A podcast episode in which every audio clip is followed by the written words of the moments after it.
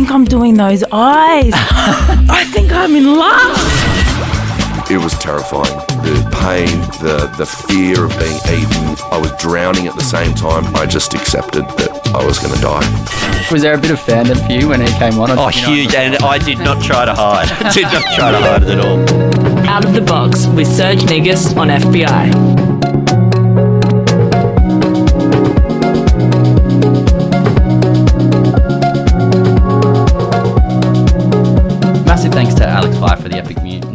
Sydney culture and music news. If you missed anything she played, you can head to FBIRadio.com to catch up on mornings or any other program here at the station. Now, my guest on the show today is an incredibly accomplished writer and journalist who works for The New Yorker as a staff writer and has spent many years reporting across Africa. The experience of which she has now chronicled in a book called A Moonless and Starless Sky, which takes a look at how everyday African women and men are resisting extremism.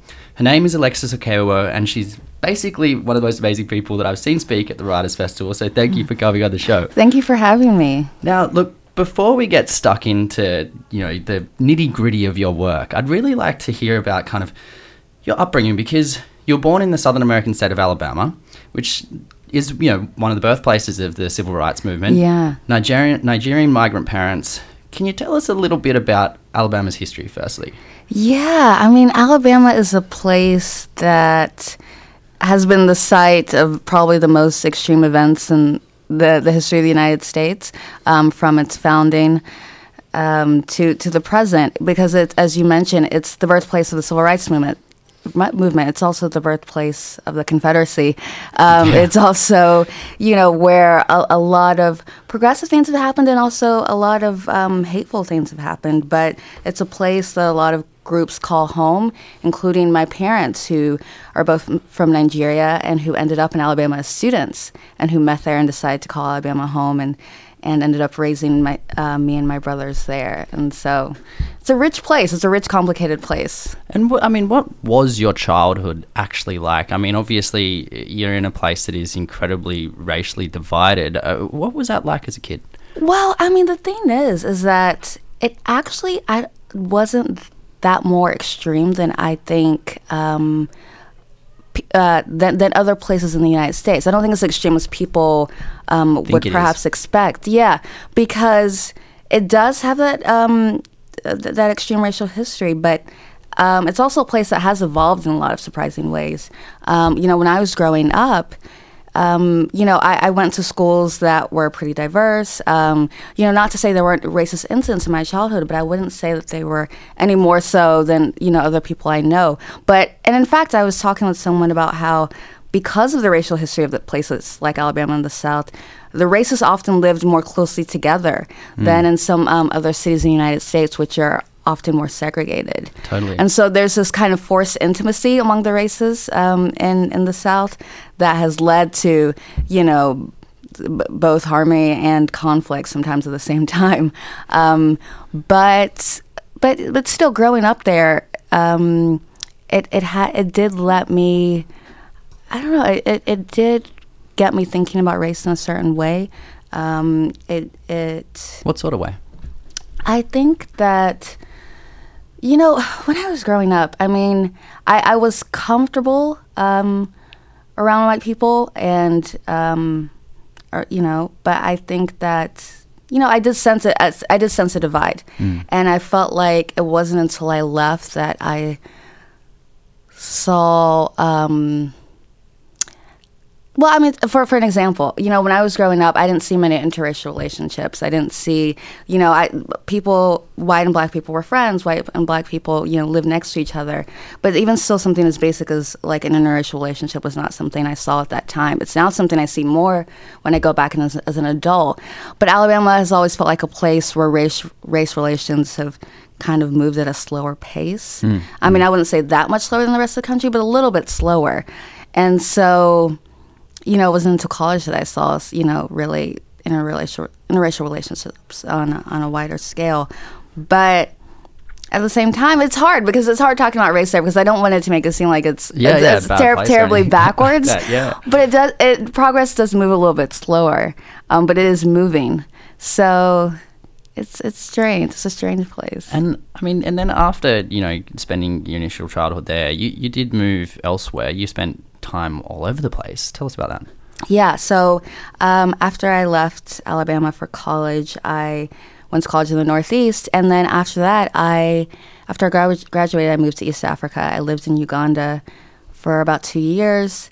Um, I was first working as an intern at a state-run newspaper in Uganda, and then I stayed another year to freelance, and then um, and then I ended up kind of picking up the the freelance journalism bug, and then from there I moved to Cuba for like two weeks, Wow. intentionally for longer, but they wouldn't let me stay. So then I ended up in Mexico for almost two years. And then um, I moved back to New York for a few years, and then I left again, and I went to Nigeria uh, for about three years. And during the time I lived in Nigeria, I was traveling all over the continent, um, working and kind of spending time in different places. Uh, and then, and then, in the past couple of years, I come, I've come back to the United States. You're listening to Alexis Ko on Out of the Box here on FBI Radio. Look, we're going to get more stuck into this globe-trotting life that you've lived, and I guess the influence it's had on your life. But we've got to go to the songs like to kick things off because I'm really looking forward to your playlist. What have, what have you got for us first? Yeah, so first I have um, a song from the Alabama Shakes, which I, you know, I love to sort of um, to, to praise them whenever I can because even though there's a great musical tr- tradition from the South, um, I feel like contemporary music now, people think of the South, they think of like country music. When there's actually all these great groups like the Alabama Shakes and um, the Song of Sound and Color. And whenever I hear them, I just, you know, I think of home and I think I feel like a fondness for home. And also the music is just really beautiful.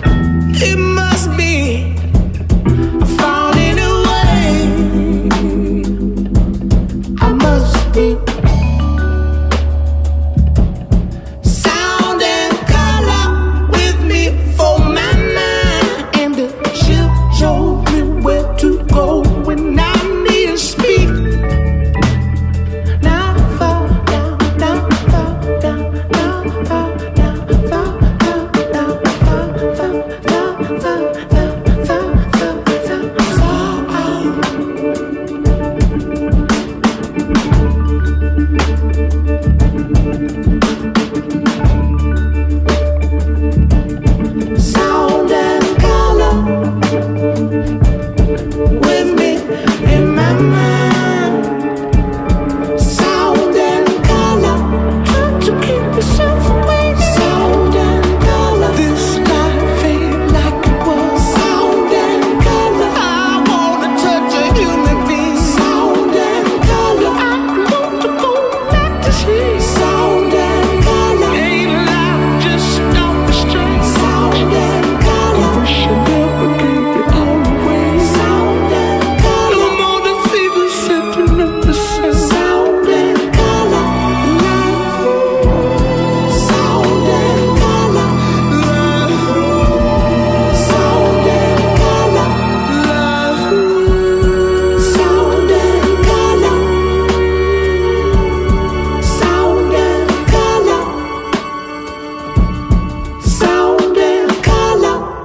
Listening to Out of the Box on FBI Radio. My name is Serge Negus. My guest here today is American writer and journalist Alexis Okeowo, who is here for the Sydney Writers Festival. But Alexis, you spent years reporting in Africa that we just touched on, and your new book is based off those experiences and focuses on how ordinary men and women are fighting extremism in Africa.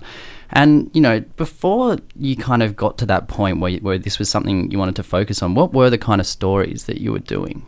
Yeah. So when I first moved to Africa, um, I, you know, I was working for a daily newspaper, and then I started working for a news agency, and I was writing news stories. So, um, you know, there. Um, there weren't, you know, necessarily a ton of breaking news um, every day when I was in Uganda, which is a relatively um, stable, sort of peaceful place. But I was writing, um, yeah, news stories about uh, in, in Uganda, a civil war had just ended, and so I was writing about um, the survivors of that war. I was writing sort of environmental, political stories, sort of like short hits, um, talking about um, like the, the, major news issues yeah. of the day, daily grind yeah, sort of stuff. Exactly. And I guess then, yeah, when did you first witness kind of stories? that really started to draw you in into this direction of trying to talk about resistance?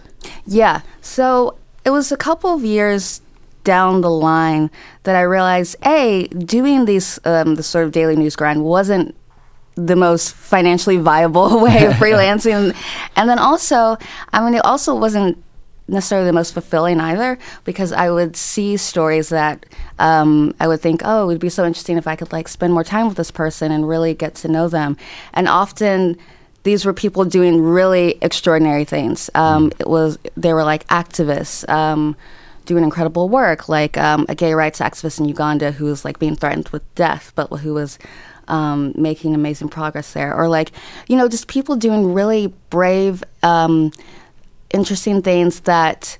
Um, that that showed a, a, bigger story about what was going on in their countries, and that was often the type of story that my um, that I could most easily sell too to my editors in the U.S. and the U.K., um, where it was already hard to to sell stories about Africa. But if you could tell a story through someone who is really fascinating and who can really grab in a reader, you could tell perhaps a bigger story. Well, there's a story that you, you speak about in your book about a couple who were, you know, in the uh, captured by the rebels. What are the Re- rebels resistance army? The Lord's Resistance Army. And, and, and yeah, I mean, it's a crazy story. Can you can you mm-hmm. please tell us about that? Yeah. So the Lord's Resistance Army, led by Joseph Kony, um, for over 20 years, uh, up until about 2006, 2007, were um, wreaking havoc in northern Uganda. They were staging a rebellion and they were kidnapping tens of thousands of children to be child soldiers. Um, they would kidnap the boys to be child soldiers and kidnap the girls to be the sex slaves of the child soldiers. And so they would pair these couple, so-called couples together. Um, the couples be, would be forced to be together, have children in captivity, and forced to really share lives together um, as forced soldiers of this rebel group. But then these couples and lots of members of this group started escaping and they would return home. And I read about one such couple that did so. And but the difference is they got home and then they, they decided to reunite with their children and live together as a family while free. And so people in their community are like are thinking, you know, to of the woman, why would you decide to reunite with this man you were forced to be with? Essentially, as well, she was essentially raped by him. Right, that was their first sexual encounter. That's wild. And um, but it's a story about how this couple, um, about the bond they formed in captivity, because they were both forced to to be in the situation, and about the way when they were free um, them, th- both of them deciding to be together, to love each other, was a way to sort of resist the way this rebel group had decide had tried to, you know, rip from them their identity, their sense of family, their ability to love. Um, and so it's it's it's kind of a controversial story, but it's a story that I wanted to tell um, in their words and sort of from their perspective, as people who had agency and were trying to take back control of their lives after so much was taken from them. You also mentioned how you know in the book that you, I guess, struggle to see God in the conflicts in Africa and, and the trauma. I mean, did that make you question your faith? Do you believe in God? Yeah, I mean, um, that's a good question. I, I do, but I, I think I believe in a God that isn't necessarily involved in, in the day to day aspects of our lives because otherwise I just can't wrap my ra- my mind around how that could be possible with a lot of the the things I've reported on. Um, you know, it's just hard to reconcile the, um, the idea of a sort of an act of God um, and you know a conflict where the worst things are happening to people and often happening over and over to the same people. You know that i just can't reconcile that in my mind. And so while i admire some of the people i've written about who are actually are all religious and who are motivated by that strong faith and and it's what gets them through the day and what gets them through their their lives i it's still hard for me to to to, to empathize I can that. imagine. yeah it's hard. It's a very tough thing to deal with. Right. But look, moving on to the music, we're going to get into some more incredible stories that, about people that you've written about. But we're going to choose more music. N- song number two. What are you going to What are you going to chuck on here? Do you reckon? Yeah, so um, this next song is by Alison Hinds. It's called Roll It Gal. And um, whenever I hear it, it reminds me when I first moved to Uganda as a 22 year old journalist. Um, and I didn't really know much about Africa, and I was new to reporting. And you know, I just fell in love with this country because it was it was just it was a song we would hear whenever we went out dancing at night. Um, and so it just reminds me of like that that energy and like that excitement I felt when I was first starting my career re- reporting abroad.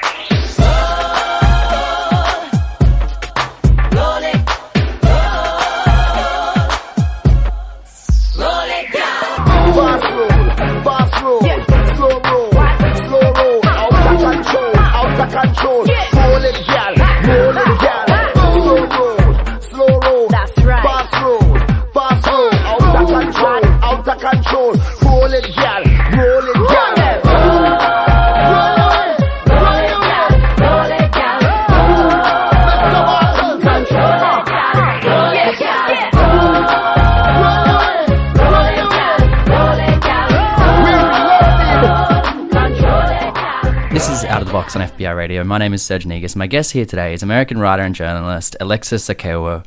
So, look, another story that you've written about that really blew me away was a story about a girl called Aisha from Mogadishu in Somalia, a country that is historically incredibly kind of conflicted. There's, been so much war. It's a tough place for women, but Aisha had a love for something that is, in every sense of the word, a, a, you know, an act of resistance to do. yeah. What was that? Yeah, Aisha loves basketball.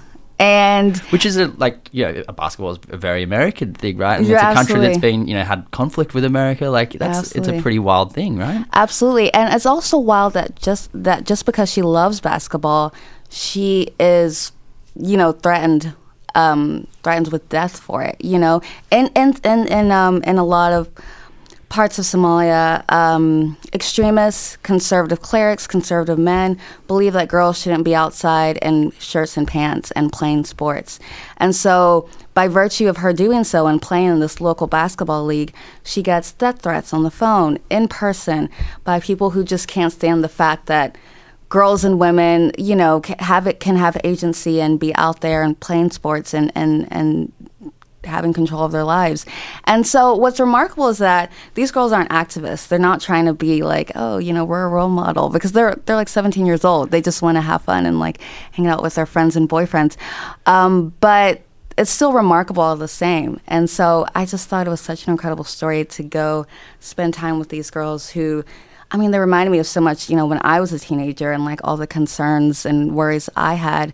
Um, and and how they just want to live their lives and, and also that they feel entitled you know even though they're living in this country that's pretty broken and that's pretty violent they feel like they should be able to play sports and like Yeah, live yeah. their lives and It's a really interesting, I guess, a common experience that you'd get across, um, you know, teenagers around the world. And Exactly. obviously, the, the, the, the circumstances are very different, but there is something inherently the same there. I guess for you, how how much did you see that was similar to experiences for, say, teenagers in countries like Somalia to then teenagers in a place like America? Yeah, that's a good question. Um, I think what I saw was that their their dreams and their goals and their and the things they think about are the same. As far as like wondering what their futures will be like, you know, um, sort of struggling with their parents over what they want uh, for their lives and what their parents want. You know, Aisha's mother obviously wanted to protect her and keep her sheltered um, from from from the threats, but Aisha wanted to, to to go her own way, and I think just that sort of fundamental struggle over of, over who who they're going to be and what their lives will be like was just the the like shared experience I saw among teenagers in Somalia and then teenagers in the country where I'm from. It's just that fundamental um, that fundamental tension. The And- difference is, I guess, that, you know, Aisha can be killed for doing what she's doing. Well, exactly, exactly. And but at the same time, it's like I think because they're so young, it's not necessarily something that sort of weighs them down. Um, whereas, you know, if, if it were me, I'd probably, you know, stop playing basketball because I'd be too worried and afraid. But I think when you're young and like, you know, you, uh, it, you're you're able to kind of push things to the back of your mind. So, you What can- sort of legacy do you think that kind of confidence and resistance will leave on a country like Somalia? Yeah, I think that th- it's the most important thing for a country like Somalia because so many people have tried so many things, right? Like foreign interventions, um, whether military or political, and that stuff just doesn't work over and over again. The only thing that's keeping Somalia together are its people, basically, and it's because of people who refuse to go along with the status quo, who don't succumb to the force, to the um, pressure of extremists. That you know, I, I think will keep keep the country together and push it forward. It has to come from the people, and it has to come from, you know, people like Aisha who just won't, yeah, who won't succumb to the um, extremism. It's such an incredible story. If you want to he- read more about Aisha's story, you can actually go on to the New Yorker and find one of Alexis's articles where she writes about it in depth, and it's uh, really highly recommend that. But uh, look, moving on to the the music again. The Next song you got for us is something from Outkast. Yes. Um, so Outkast is kind of a throwback to my southern roots. um, Nice. And um, this is a song with Sleepy Brown called um, I Can't Wait. And, um, you know, especially now as I'm going, turning my work away from Africa and I'm like going back to the South and um, the South's a lot, it's all out on my mind right now. Yeah. This is dedicated to the lover, to the lover in you, in you, in you.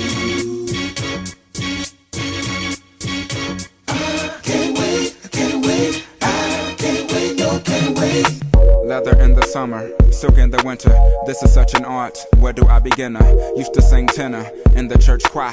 Really, I was flexing, but the girls they were fine. I'm that type of guy that notice subtle signs when I cuddle mine. She ain't even trying to look sexy, but even if she was, so what? Motherfucker, grow up. Don't mean to be so abrupt, but that lets me know that she's a human being, and being human's hard on the boulevard. Girl, you got it bad. Glad I'm not one, but yet you got it good. You are the hot one, but I'm Andre, Benjamin Andre to be exact. You'd hope to meet a gentleman one day, well, this is that. In fact, Dookie introduced us at a show about a year or so ago. I don't know, mine slips me. I'm in the southern states, you know, where all the pimps be dressing all boogie and carrying ugly cups. And yes, you're getting booed if your shit do not get down. And yes, you're getting sued by women who didn't get up out they seat on the bus. And feet shouldn't rust, and beat is a must. And we shouldn't lust, but we do. I'm laughing at the calendars and clocks. Ascot to match the socks. What's in your speaker box, pink and blue? You're lollygagging, you're slow poking, you got me open, you're playing with me, darling. I'm not a toy. As if Anita Baker brings the joy, you're kinder, the tiner, meaning the real McCoy. I can't wait.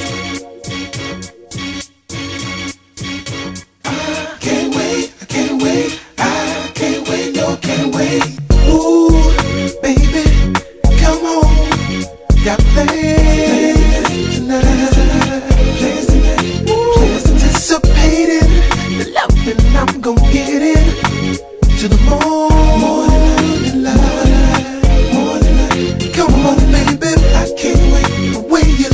I can't wait. The way you touch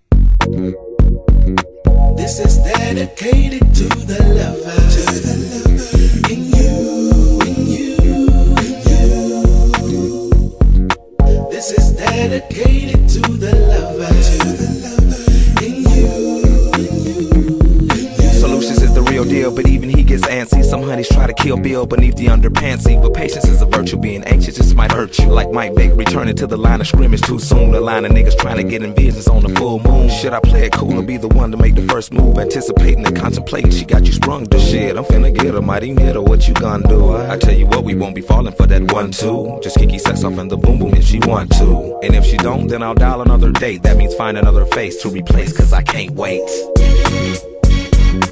This is dedicated to the lover. Can't wait,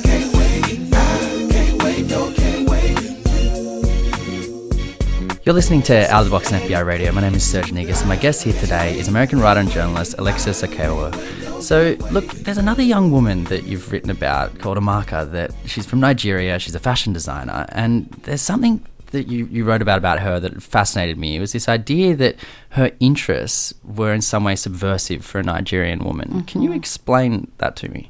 Yeah. Um, so so Amaka and her line Makio, um, these are extremely beautiful feminine clothes that are tailored to the to the female body, and and and that's something she's obsessed with. She's obsessed with the female body, with with sex, with um, with um, sexuality, sensuality, the female form.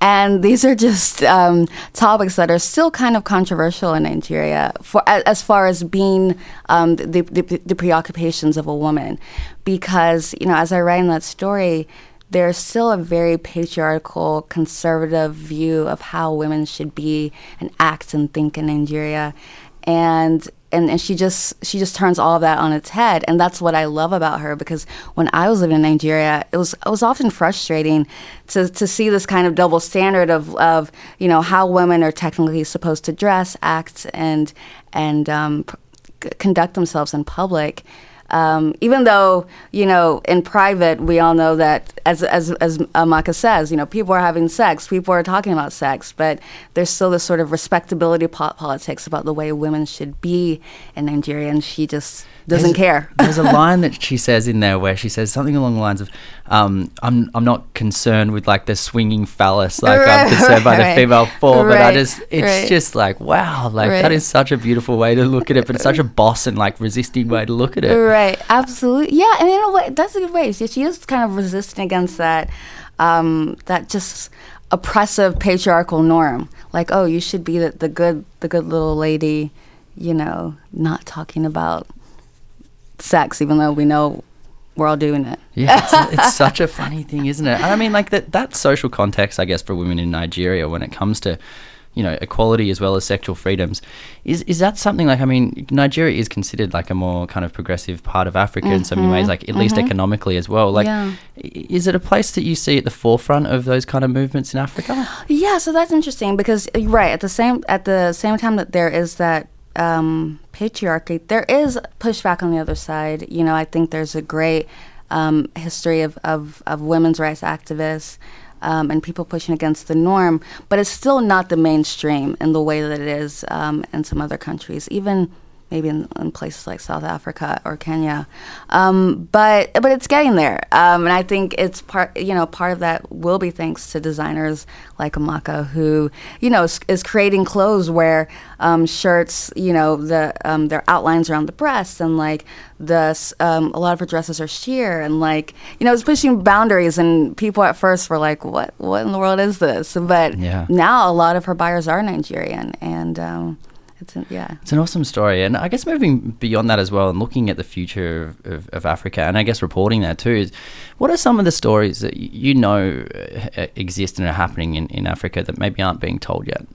Oh, um, I think that, yeah, I mean, I think that, you know, again, there are people doing a lot of interesting things on the ground that are kind of eclipsed by the larger narrative. So, for example, um, a place like the Central African Republic, where you know all we hear is about is war and like genocide and um, killings, but there are activists on the ground bringing communities together. Um, you know, um, another really interesting story going on with, right now, which has been covered to some extent, um, is the you know impending drought in South Africa. I mean, Cape Town's going dry, and um, the, but I feel like there still haven't been stories sort of examining how it's affecting the most disadvantaged, you know, p- um, poorest people in that city. And um, and how it's really going to be a you know huge catastrophe, and I think that um, yeah, and then there are also s- so many random stories, you know, um, tech stories uh, in East Africa. Um, you know, I was reading about some interesting startups. Um, yeah, just so yeah, so many things. Do you think that sometimes, I guess, the fact that the way Africa is portrayed in, in a journalistic context often Mhm. is around war and famine and mhm. difficulty and struggle, Mhm. do you think that that's uh, in some way doing Africa a disservice? Do you think that there should be more reporting on the positives coming out of Africa? Yeah, I mean, it's hard because you obviously want to talk about the bad things happening to bring attention, but yeah, I do think there's still space for more positive stories. And it's something I'm always thinking about too because, um, you know, I am drawn to extreme stories. And, I- and what I try to do is tell those extreme stories in different ways. Like if I'm going to talk about conflict or extremism, I'm going to tell it from the angle of people living through it and who are trying to do something about it. But at the same time, I, I want to write about fashion too. You know, I want to write about music and the other parts of it so that people don't always think that the worst things are happening on the continent people aren't still trying to live, you know, enjoy their lives and play basketball and, you know, fall in love and do all of those things. Um, so it's hard because you don't want to tell people you only have to do positive stories, but I think it's something we should all keep in mind. For sure. Yeah. Well, look, moving on to the music again. What you've got a song from Wizkid. Tell us about it. Yes, I, you know, speaking of Lagos, um, Wizkid is one of my favorite Nigerian musicians. And now this song, Ojuelegba, um, is about Lagos, um, which is a city I love. And that's a city that's super frustrating, but um, it's very addictive. And so,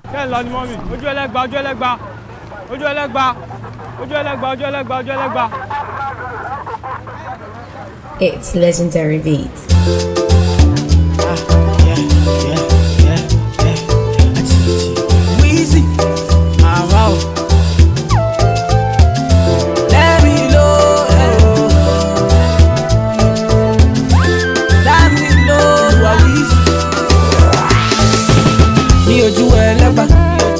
They know my story.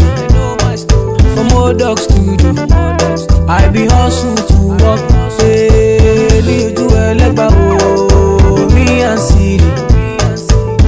dog studio, we been hustle to work. Hey, ní ojú ẹlẹ́gbà o, my people dey there, my people suffer. Dem dey pray for blessing. Hey, ní ojú ẹlẹ́gbà o, my people dey there, dem dey pray for blessing, for better.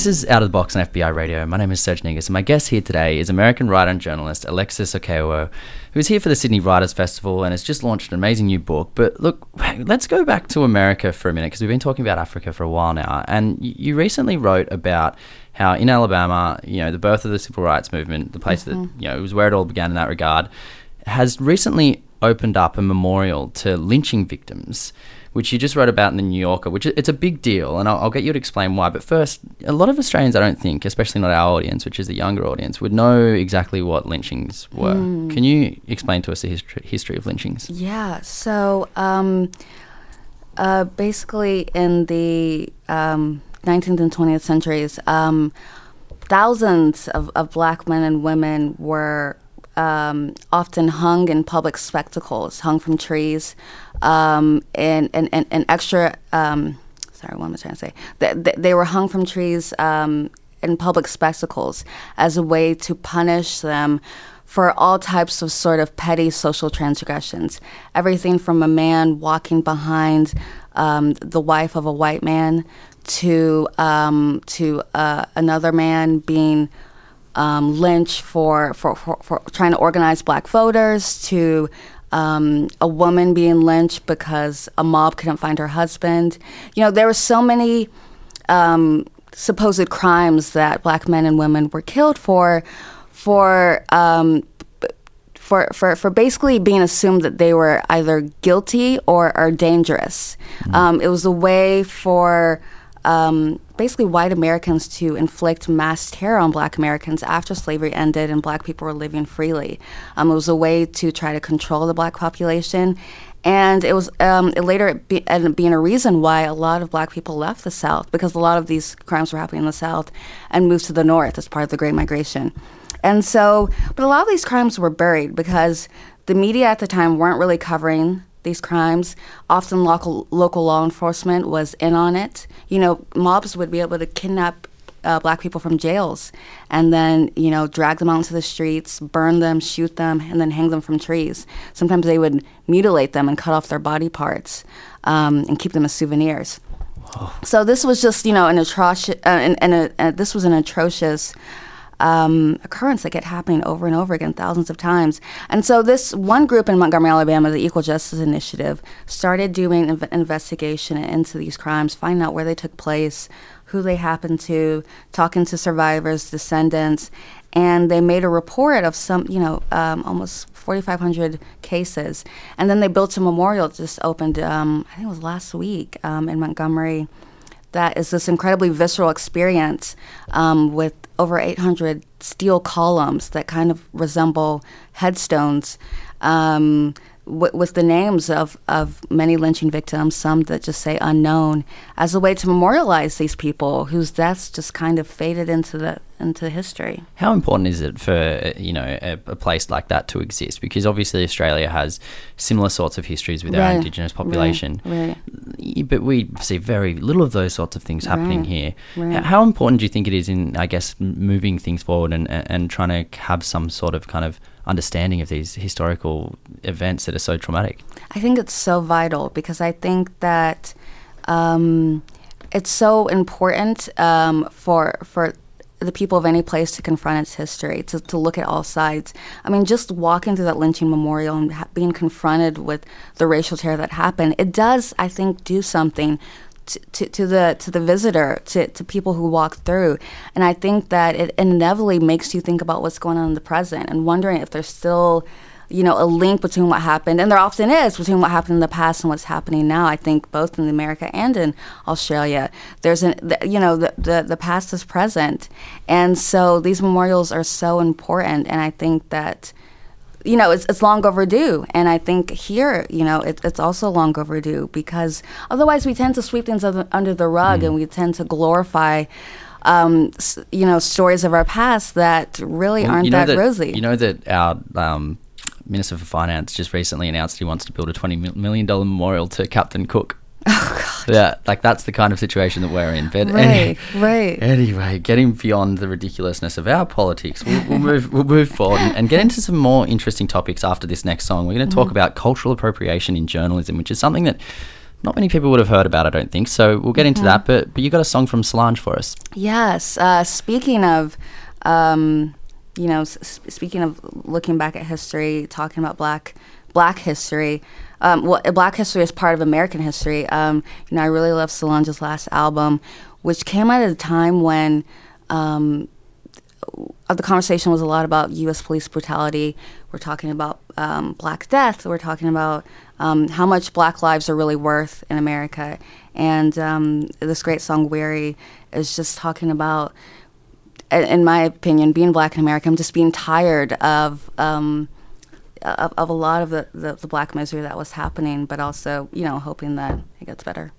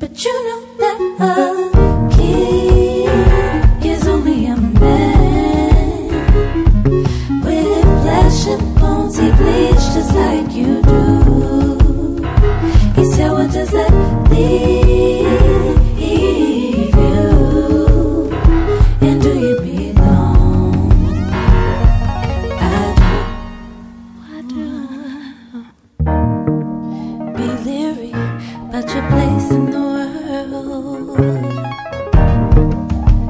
feeling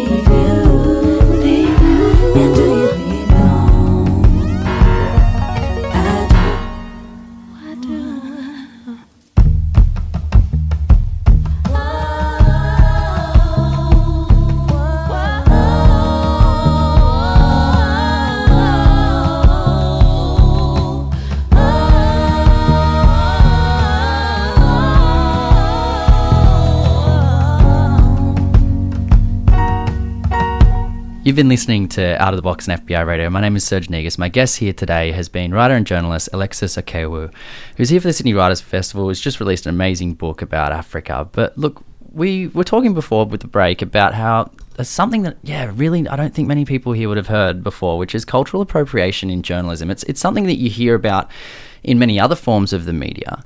But within journalism, it's less common. Explain to us what you mean when you talk about cultural appropriation in journalism. Yeah, what I mean is is that as a reporter, you're basically um, you're basically taking someone's story when when you're writing about someone or you're writing about a place.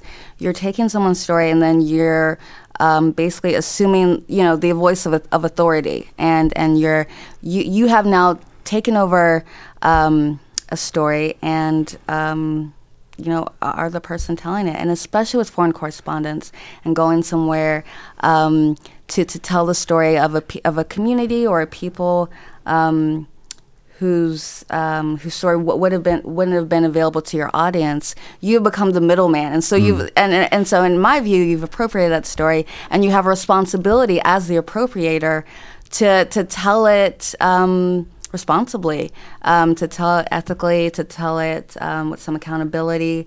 And I just think that it's something we have to think more of um, as journalists is that, you know, we do have a lot of power. And the fact that we, um, and, and the fact that, you know, um, someone else's story is in our hands and we can do with it, with, with, with it whatever, you know, we want. And how, do we tell it in the best way? There's a saying in journalism uh, that goes something along the lines of how, like, on the context of how exploitative it can be, where it's Mhm. like, who's been raped and who speaks English? Right, And it's just a right, classic thing that a reporter says when they end up in one of these foreign situations. I mean, how, how true is that that a lot of people are going in there and, and are thinking more in the context of them being a reporter than thinking about the context of the place that they're in? Yeah, you know, I think it's gotten a bit better, but I think that especially, um, you know, certain deadlines and certain formats encourage reporters to kind of you know, often parachute into a place and to kind of find the the most you know, um, the most efficient way of telling a story, which is finding perhaps someone with the most um, extreme tale to tell, and then telling that extreme uh, that extreme story, and then not necessarily following up or spending a longer time with your subject to find out the other parts of their life beyond that extreme event that happened to them, whether it's rape or you know whatever else. And so it creates this one-sided view of what could be happening in a place. If you're going somewhere and you're just interviewing the woman who's been raped, and the whole story is about that rape, without finding out other parts about her life too. I mean, that's just not that's not her complete story, and that's not the complete story of a place. But that happens so often. I guess a big part of it is is empathy. I, I mean, Yeah. how possible is it for you know someone to develop empathy for people whose experiences, I guess, are so different to their own? Yeah, well, that's the thing. I think it takes time, and so I think um, part of that is by re- a reporter living or at least spending a lot of time in a place, so that you're getting to know people from that place and you're seeing how um, it's like to live there and to be there, and um, you know also. Um, and also, even if you're not living there, spending a lot of time there, just sp- a lot of time with your subject to to find out what you do have in common beyond the the many things you don't seem to have in common. And it really just seems to come down to time. I think um, spending that time, which you know isn't maybe not always possible, but if it isn't, then maybe you shouldn't write the story. For sure. Look, Yeah. Alexis, it's been an absolute pleasure having you on Out of the Box. It's about all we have time for, except for one last song. What, Mhm. what are you going to play for us to finish things up? Yes, um, I would want to end. I think with with the internet um, Special Affair. Amazing. Thank you so much again, Alexis. Big thanks to my producer, Nicole DePaulo, and I'll be back next week. See ya.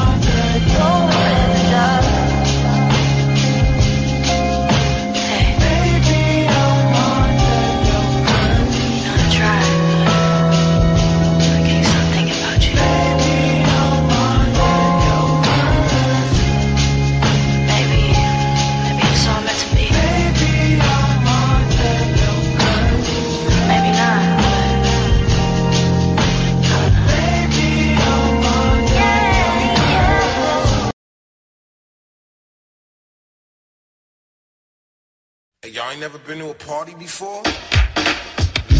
I don't know what to say, but I couldn't let you